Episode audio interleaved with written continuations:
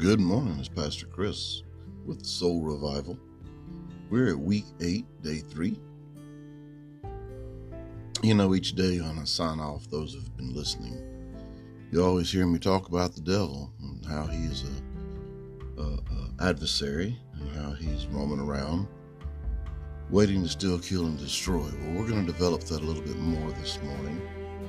Um, we're going to title this "What Role Does Satan Play in our adversity. And I'll be reading from 1 Peter chapter 5 verses 8 and 9. So let me begin by going to our Father in prayer this morning. Dear Heavenly Father, Lord, I thank you for this day. Another day, Lord, another day to serve you. Another day to just bask in your glory and your grace and your love. Lord, I thank you for the lessons that you're teaching me. Lord, I thank you for all the times I try to get ahead of you and you gently slow me down and say, Not yet, son. Just wait. Lord, it's so good to know that you're right there. You're always right there waiting on me for when I mess up so that you can just fix things Lord, I thank you for that. I thank you so much for that. And Lord, I just pray that uh, this morning's word will help someone who's struggling. Lord, I just pray all of this in the mighty name of Jesus Christ of Nazareth. Amen. So let's read 1 Peter 5 8 and 9. Be sober, be vigilant, because your adversary, the devil, walks about like a roaring lion, seeking whom he may devour. Resist him, steadfast in the faith, knowing that the same suffering are experienced by your brotherhood in the world. You know, guys, I, I talk about it a lot. I tell you that one of the tactics Satan uses is to lead people astray and uh, convincing them that he doesn't exist at all. But now, we as believers are perhaps most at risk for spiritual attacks when we neglect to deal with or even acknowledge the spiritual forces at work in our life. You know, in moments of adversary, many Christians acknowledge that Satan plays a role, but sometimes we neglect to take it as seriously as we should, and we fail. We fail to, to work at finding strategies and ways to deal with the problem. I preach on spiritual warfare a lot for that exact reason. You know, in the Bible, one of the great prophets, Elijah, he believed that setting up a face off between God and 450 priests of Baal would quell the adversary and loneliness he was feeling as God's only prophet.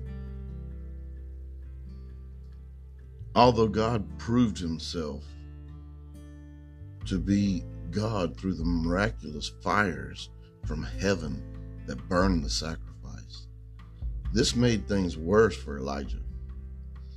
You see, he killed all those men. But then when Jezebel showed up on the scene, he ran like a little girl.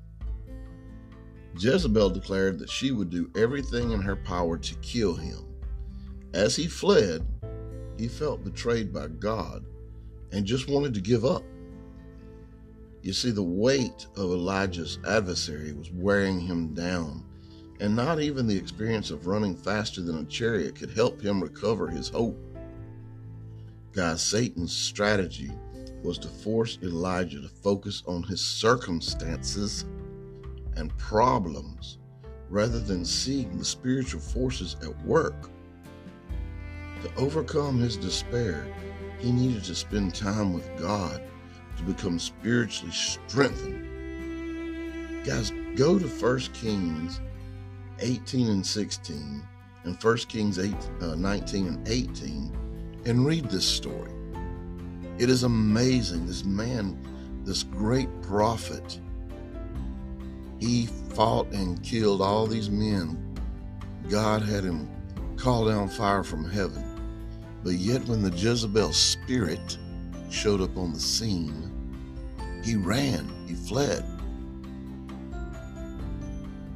When, destri- when I'm describing Satan as a, a roaring lion, you know, when Peter described it, Peter was probably illustrating Satan's fierce desire to tear people away from God.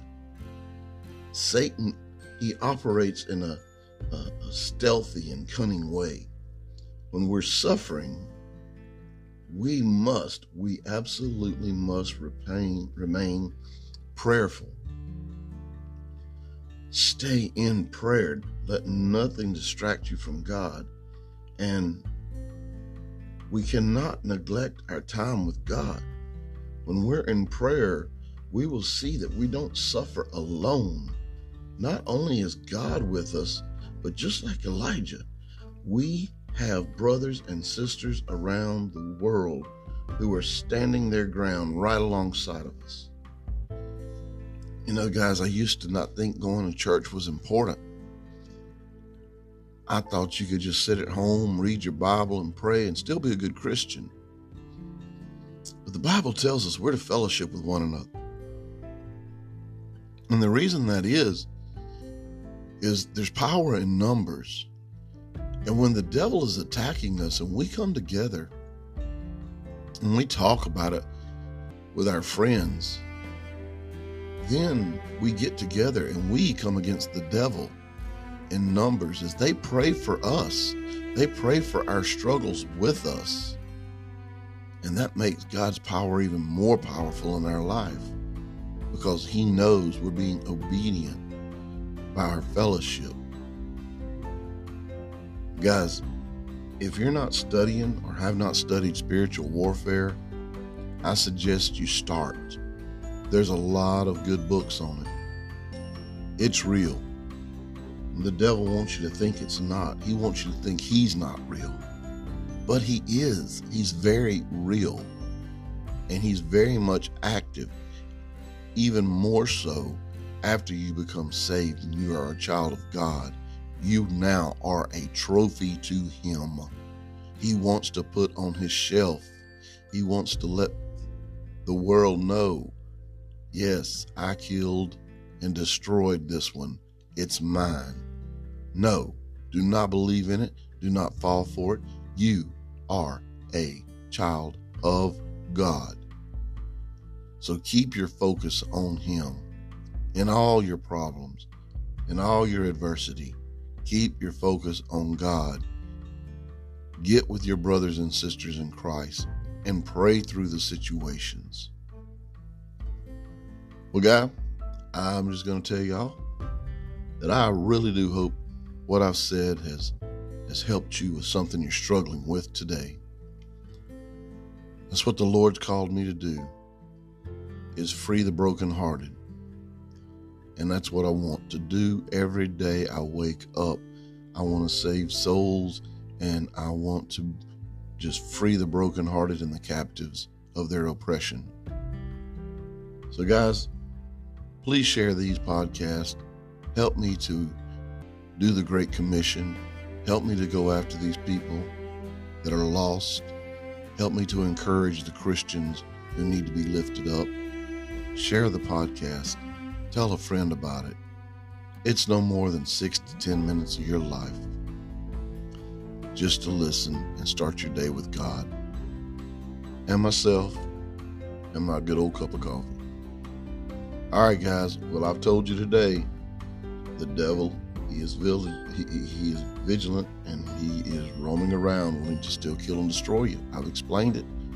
So get with your brothers or your sisters in Christ and pray through whatever your attack is today. You're not in it alone. You've got God and you've got your brothers and sisters in Christ. Go on out there and make it a great day. Let's go to the Lord in prayer. Father God, in my most difficult moments, Lord, I just pray that you will help me remember that you are always with me and that I'm not fighting alone God, keep me from being distracted from your presence Mm. Father, Lord, please, you are the presence. But I know that Satan's always out there trying to get me because I'm yours. So help me take my relationship with you more seriously when I'm going through these adversaries and not lose focus on you. Lord, help me put Satan in his place. And most of all, Lord, help me to understand when it is Satan trying to steal, kill, and destroy me.